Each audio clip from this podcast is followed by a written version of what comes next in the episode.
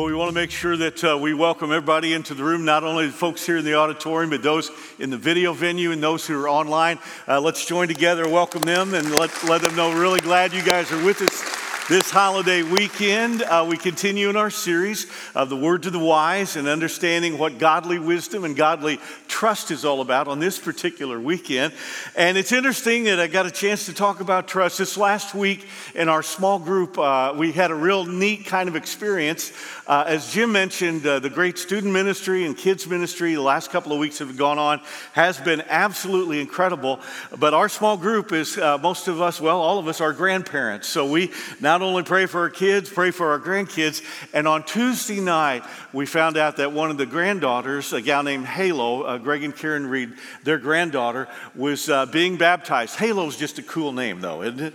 Uh, and, and she was being baptized. So we break our curfew and come here at 9.30 at night and, and uh, we, we did feel like we're kind of chaperones at a prom and the after prom all sorts of activities going on but to celebrate her baptism was just absolutely incredible We'd been praying for quite a while. We'd been trusting for quite a while, like we do with our kids and grandkids, that God would touch their heart and life. Now, the interesting thing was in our life, uh, our daughter's trying to adopt a little boy. She's had him fostering for five years.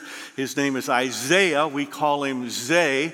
And uh, we get a call 2.30 in the morning that the court date did go good, and it looks like things are going to be fine on the adoption. So that was a huge thrill uh, for us. So, between uh, Halo and Zalo, it was just a great week for all of us in celebrating, but it's all based on trust. It's all based on our prayers and saying, God, we trust you. We don't know what's going to happen, but we entrust our family, our kids, our grandkids, and those around us to you. Now, the verse that we look at today in Proverbs chapter 3 is very familiar, I would imagine, to a lot of us. It simply says we're to trust. Trust in the Lord with all your heart and lean not on your own understanding. In all your ways, acknowledge him, and he will make your path straight. Would you say that with me while it's still up on the screen? Let's say it together. Trust in the Lord with all your heart, and lean not on your own understanding. In all your ways, acknowledge him, and he will make your path straight. Now, it seems like a simple strategy to me. It seems like that's more than just 25 points for your team at Vacation Bible School for memorizing that verse. It, it, seems like it's real easy. We're to trust God, we're to trust Him with all our heart. We're not to lean upon the things that we intuitively feel and, well, I think this, I've always thought that, I've heard that. No, be careful, God says. Don't trust your gut all the time on all of that. Trust me. And then He says we need to go from private to public. Acknowledge Him in all your ways. See, that's sometimes where we fall down. We don't always acknowledge God. We kind of trust privately and hope and wish. And God says, You trust me publicly. And then I will make your path straight. You've heard Romans 8 28. Most of us have heard that for a long time if we've been in and out of church. We've, we've heard that God works all things together for good, for those who love Him and are called according to His purpose. He will straighten your path. I love what Larry Osborne says. He's a preacher out in San Diego. He says, Always remember, never forget, God draws straight lines with crooked sticks, okay? He does that. Uh, look at your neighbor and realize they're one of the more crooked sticks you've ever seen, all right? Yeah. There's something about understanding, regardless of what we've done, where we are, God will use us no matter what. So, as we dive in on this today, I want to encourage you to sometime read beyond this passage. If you have a, a Bible and you're in Proverbs 3, uh, particularly, uh, you know, if you're, you're, home following along, a lot of everything we talk about, of course, will be on the screen. Uh, but this won't. It's just a little added part in verses 7 and 8, 9 and 10. Proverbs, Solomon just goes right on and he says, You need to understand if you and I are going to trust God wholeheartedly, if we're going to refuse to be self reliant, if we're going to acknowledge Him publicly and He's going to straighten out the path, here's what else has to happen. And He says basically in verse 7 you can't be totally dependent upon yourself, you got to get over yourself. In, order, in other words, for us to trust God effectively, and then he adds to that, healing and strength are going to come to you if you quit worrying, if you quit manipulating, if you quit uh, listening to the wrong people. He says, if you trust God and obsess over Him, He'll bring back the healing, He'll bring back the strength in your life. He goes on in the next couple of verses, 9 and 10, and says, By the way, honor God with your wealth. Now, that's a way to trust God. If we hold on to everything that we have financially, what happens is we all of a sudden think, you know what, I can make this on my own if I can just make some good decisions and have a little bit of luck. No, God says, You honor me, and then your barns will be full of grain and your vats will be full of wine. Sounds like appetizers and happy hour all together. But he says, You got skin in the game. Don't just say, Yeah, I kind of trust. No, he says, No, you make sure, don't obsess over yourself, how you've got everything under control. And show God that you don't have anything, everything under control by the way you honor Him and trust Him and give back to Him. Now, I want to add to that a little bit beyond this great passage of Scripture of trust in the Lord with all your heart. I want to add some of Jesus' words because when Jesus begins to teach in the New Testament, he, he begins to push the disciples and the crowd to deeper thinking about belief and faith and trust. And in Mark 11, Here's what he says in this short passage. Now, to give you a little bit of background, he has just entered into Jerusalem. The triumphal entry has happened, and he's come in, and the Hosanna, blessed is he who comes in the name of the Lord, the palm branches, and this is his final week to really move right towards the cross very directly, and his teaching intensifies during that week. He sees a fig tree and it doesn't have any fruit on it. It's got leaves, but no, no figs. And he comes up and it doesn't have figs and he curses it. He just says, May you never have any uh, uh, figs uh, again. The next day, the disciples and he are walking by, and here's this fig tree, and it is down to nothing. Not just the leaves are gone, the, the roots are all diseased. And, and the, one of the disciples says, Hey, Lord, you really did a number on that tree. I mean, we thought a couple of leaves would fall off. No, you took it completely out of the game. And then Jesus says these words. Now, the reason you need to know that setup is to allow this trust, this encouragement to have faith in Him, take a little deeper root in us. Jesus said to His disciples, Have faith in God. I tell you the truth, you can say to this mountain, May you be lifted up and thrown into the sea, and it will happen, just like He cursed the fig tree and it died. But you must really believe it'll happen, have no doubt in your heart. I tell you, you can pray for anything, and if you believe you received it, it will be yours. But, now listen to this, but when you're praying, first forgive anyone you were holding a grudge against so that your Father in heaven will forgive your sins too. Wait a second. I thought we are talking about trust. I love to talk about trust and faith in God. What do you mean I got to talk about forgiveness? what do you mean I got to talk about letting go of grudges that I have in my heart? And Jesus said, if you want the mountains in your life to move, if you say you have a great trust, then as you pray with that trust, he said, Make sure you've forgiven everybody in your heart so that your Father in heaven will forgive you. And it might just be this weekend that is the mountain that needs to be moved in your heart and life and mind. Is forgiveness, untying someone, not holding them hostage because they weren't perfect 20 years ago or 20 minutes ago.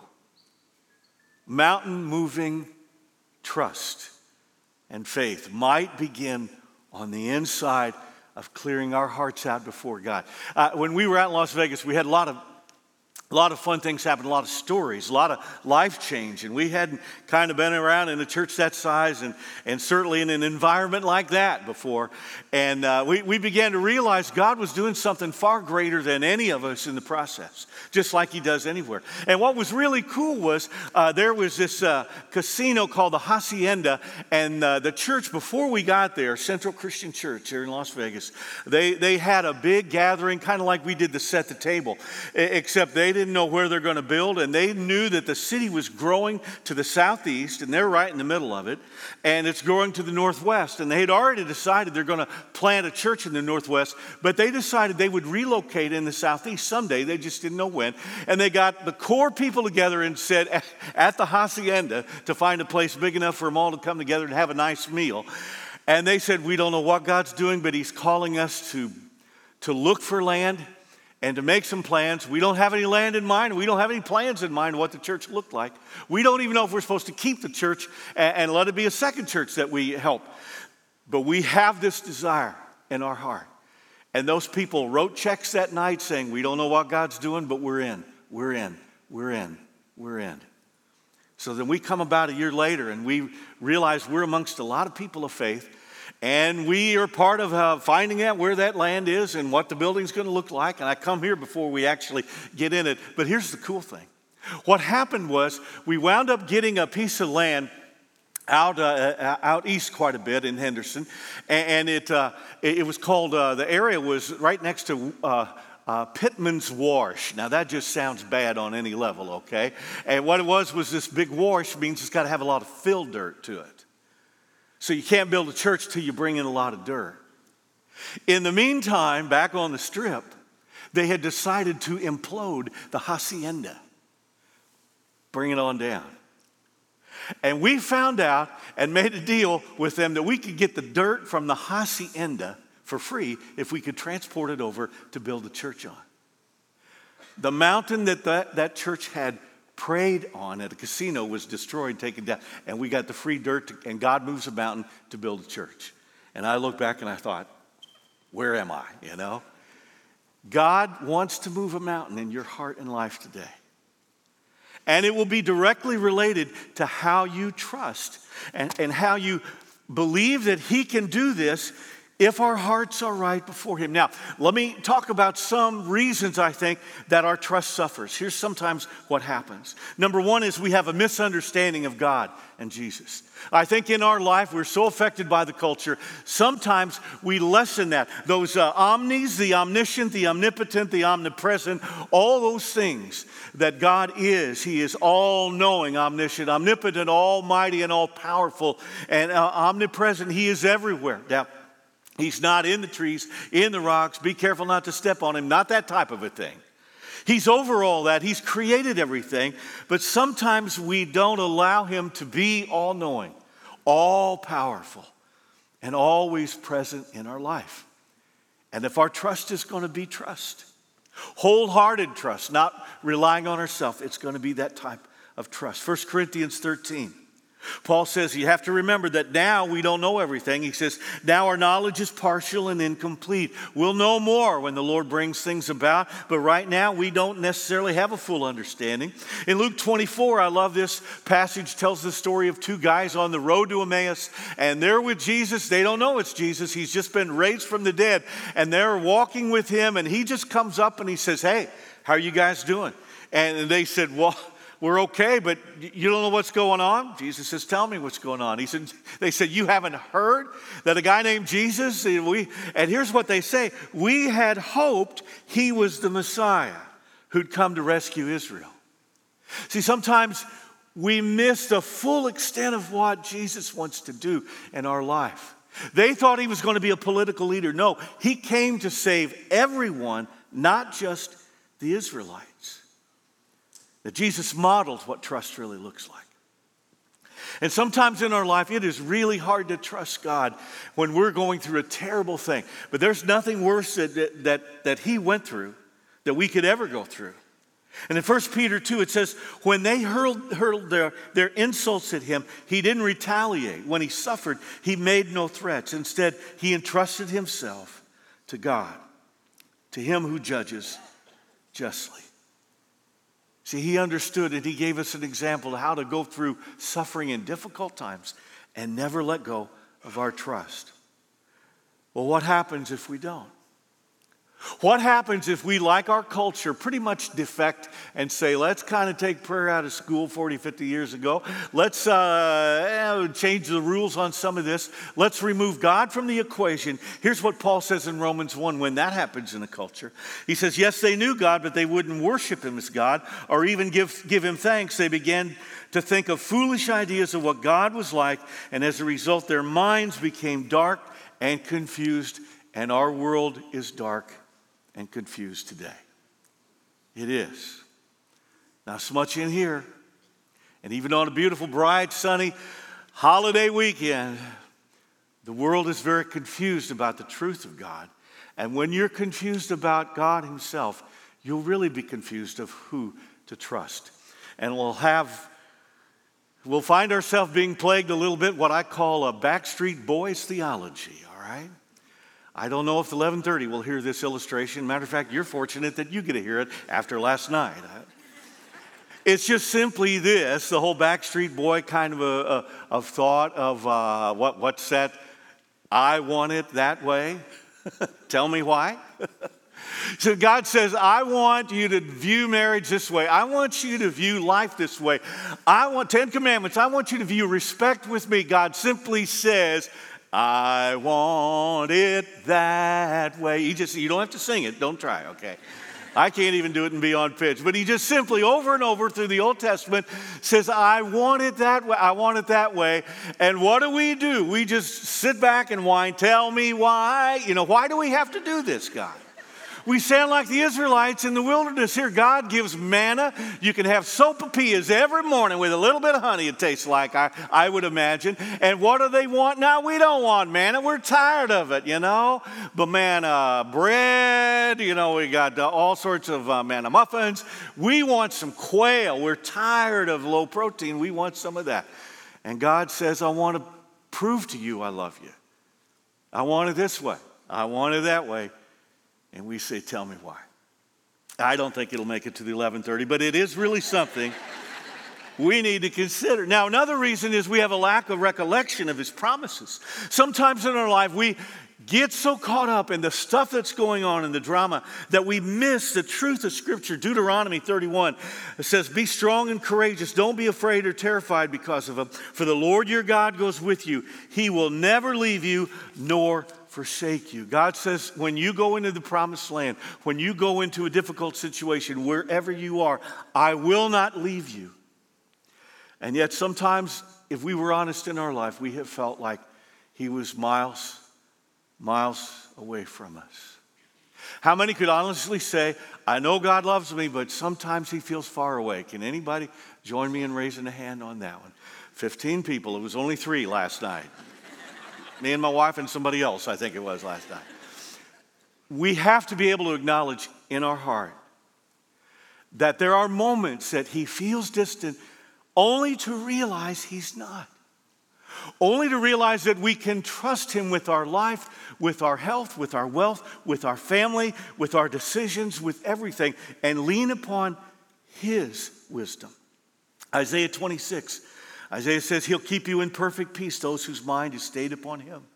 John 16, 33, Jesus says, In this world, you're going to have trouble, but take heart because I have overcome the world.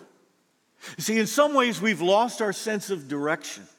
We've lost a sense of what, what really is true north. I, I, really enjoy the moments I get with my dad. He's in a nursing home. He'll be 97 next month, just up the road. I'll see him this afternoon. I'll probably pick up a hot dog at Chiller's on the way and have a hot dog out on the front, front porch at the nursing home. It's the 4th of July. You got to have a hot dog with your dad if you can. And uh, I'll guarantee you, if I would sit there and ask him, like I many times do, I'd say, Dad, which way's north? He'll point. He sees Highway 31 right there. He said, That way. I mean, sometimes, Dad, which way's west? I just check in once in a while. He'll look, see where the sun is. It's over there. Yeah. He doesn't necessarily know it's me. I mean, he pretty much knows it's me, but every once in a while, he'll think I'm his older brother who passed away years ago. And I can tell because he will say many times, uh, We better get out there and help Dad in the field. I said, Don't worry, Pop. Everything's okay. Well, okay. And look at me and say, Are we going to play ball this afternoon? I said, Dad, uh,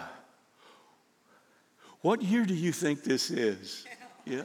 I just, I did, I, I don't want to put any pressure on. Just, what year do you think this is, Pop? Uh, he said the other day, 1939? I said, no, no, no. He, he's born in 24. He was 15 years old that day. And I tried to be too, hanging out right with him. He couldn't necessarily tell you all the other stuff, but he knows where north is. He's farmer. He can, he can spot east, west, north, and south really quick, doesn't matter. And he'll gripe about the traffic out there. How fast are they going out there? I said, Well, they're either trying to get out of Scottsburg, get to Austin, or trying to get out of Austin to get to Scottsburg, Dad. I don't know. But they're going, I said, I, the speed limit's 45. I bet they're going 60. Yeah, they might be, Pop. I don't know. I love every minute, love every minute. But he knows the direction. And he has known a path that helped me and my sister. And he and my mom were so faithful and so gracious through the years to say this way, this way, this way. Proverbs 14. Solomon says, There's a path before each person that seems right, but it ends in death.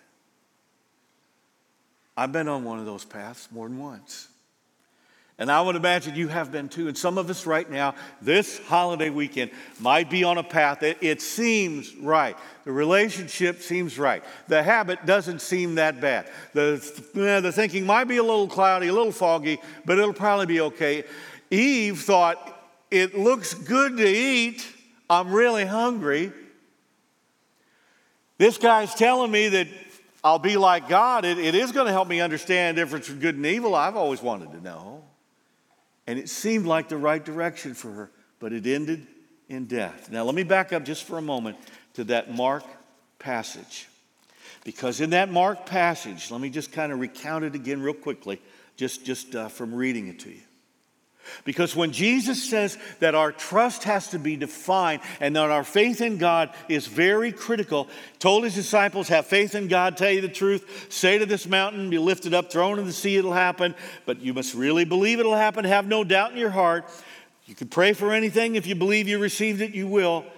And when you're praying, first forgive anyone you're holding a grudge against so that your Father will forgive you. It's a very powerful verse that needs to be reiterated in my heart and life. And let me say today that as we examine our heart and life and the faith within us, we need to know that faith speaks to the mountains in our life. You may have a mountain in your life right now that needs spoken to in faith, in trust, wholehearted trust, saying, God, I know I, I know I ask this all the time for you to be with me in this, be with them in this situation. I just got a text yesterday before preaching, and I found out I knew had one had one funeral to do this week. Now I know I got another. Things can happen really quickly. Had another conversation the day before that. Thank the Lord. A person who was pretty bad in intensive care is a little bit better. Got another word the day before? Another. I mean, it's all around us and it's in your family and it's in the life of the church. There are mountains that happen and, and come about. Conversation or two last night after the service, uh, uh, just with some folks and some kids that they have that are just overwhelmed with some of the tough stuff and the grief of life. And God says, when you believe in Him and you trust in Him, we have the right to be able to speak to the mountain in trust and in faith and watch God move the dirt from the hacienda over on the east side so you can build the church and build his kingdom. We have the right to be able to, and it has to be a faith that is a faith in God, not a faith in our faith. Sometimes we may say, well, I'm thankful for my faith. Well, I'm thankful for it too, but I'm thankful for God. Let's never have a faith in our faith, or the next thing that happens is we're worshiping our heritage. And, and, we're thinking about how God has been, and He certainly has to do that again. He doesn't have to do a thing, but He gets to if we invite Him to. Faith speaks to the mountains in our life, faith believes God can move them. I remember in the 80s, uh, Rich Mullins wrote a song. It's only four measures long, a few words, and 16 beats musically. And it just simply says, Our God is an awesome God. He reigns from heaven above with wisdom, power, and love. Our God is an awesome God. 16 counts. It's all you have to say. That's all you have to believe and understand that God is going to see you through no matter what. He will move those mountains. Faith speaks. Trust in the Lord with all your heart. Don't lean on your own understanding. And your faith and my faith will dwindle. if we don't have the right view of God, we don't have the right fellowship with God's people, and we don't allow His Spirit to nurture us and transform us. And faith forgives. And sometimes that is the final frontier. And I would ask, what mountain is there God wants to move in your heart and life this weekend? It might be health, it might be wealth, it might be relationship, it might be a major decision, or it might be a major hurt and woundedness that you or I have had that we need to forgive as He forgave us. In Acts 16, I love this story. Paul and Silas were in jail, thrown in jail because they cost some idol makers a lot of money. And that night they're just, they're all beat up and they're singing hymns back and forth. And all of a sudden, God shakes the place with a jailhouse rock long before Elvis. And all of a sudden, everybody's free to go, but they're really not free to go. And the Philippian jailer in Acts 16, he looks and he sees and he thinks, my gosh, they're all going to go free.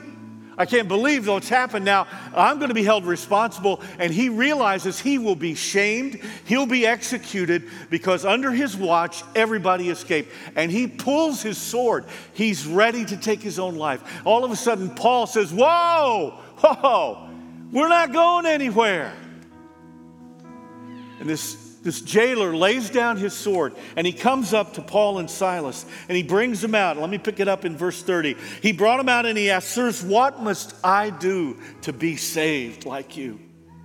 And they replied, Believe in the Lord Jesus, you'll be saved, along with everyone in your household. And they shared the word of the Lord with him, with all who lived in his household. Even at that hour of the night, the jailer cared for them and washed their wounds. Then he and everyone in his household were immediately baptized.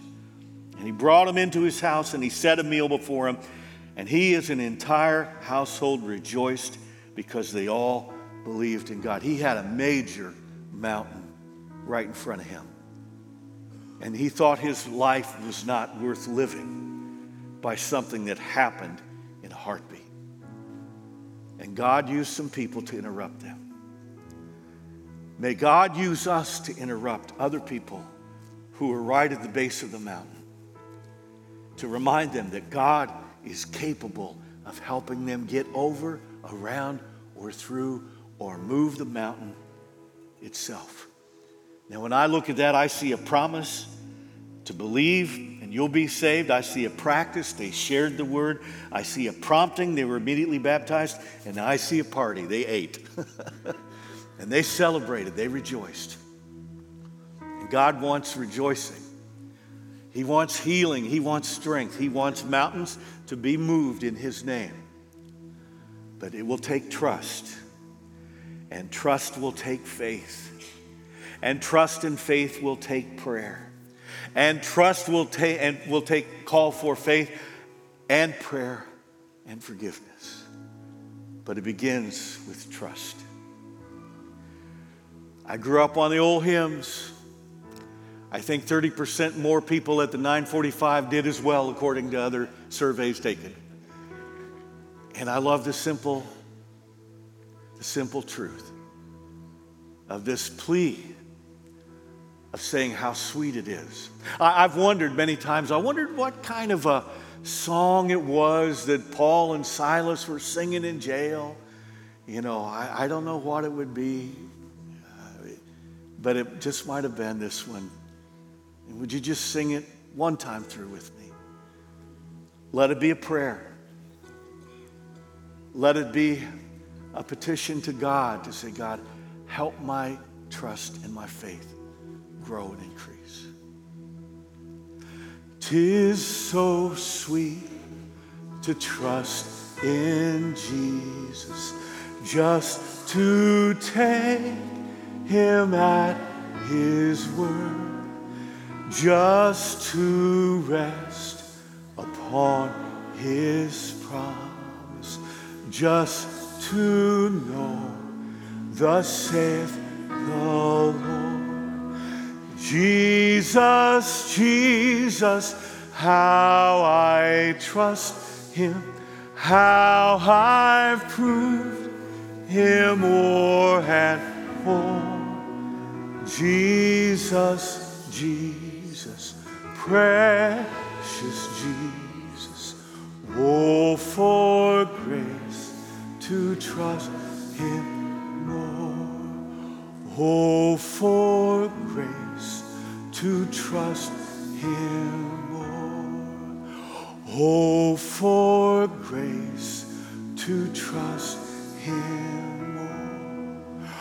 Oh, for grace to trust him.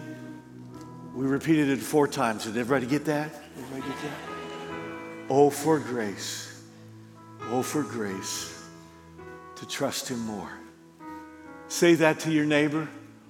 Oh, for grace to trust him more. May we trust him fully this weekend. God bless you. Love you guys.